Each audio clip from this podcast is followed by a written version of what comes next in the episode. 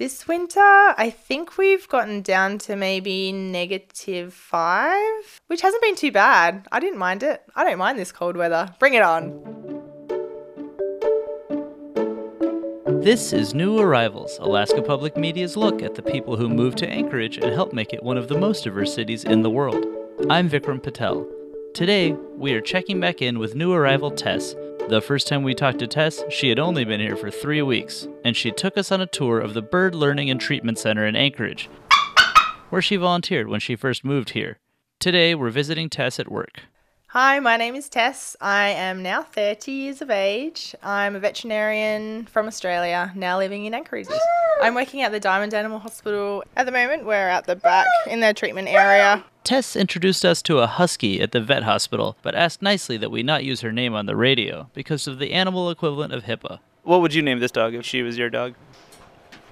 Looper. Lupa, like Looper? Like he's a little bit loopy. Like he's a little bit loopy. Why'd you become a vet? I became a vet because I love animals, but also because it is such a fascinating field.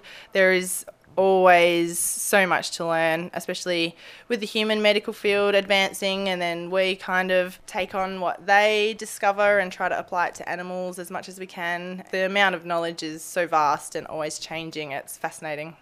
Is being a vet like being a human doctor, but for just lots of species? Is it sounds more complicated? We have to deal with a lot of nuances between species. There's so many little differences the same condition in different species can be completely different. So uh, it keeps you on your toes.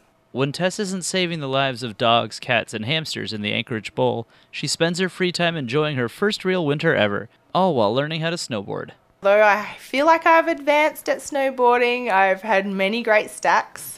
Um, that means falling over. I might have taken out a child. it was very gentle. What's made you feel the most at home? The people have been so welcoming here. Everywhere I go, obviously my accent people pick up pretty quickly and want to know if I'm here for visiting or for staying. And when I tell them I've moved here, they say, Welcome, welcome. If you need anything, let me know. There's so much to do here, and we're happy to have you. So that's nice. It sounds like Tess has found some nice people and gentle slopes.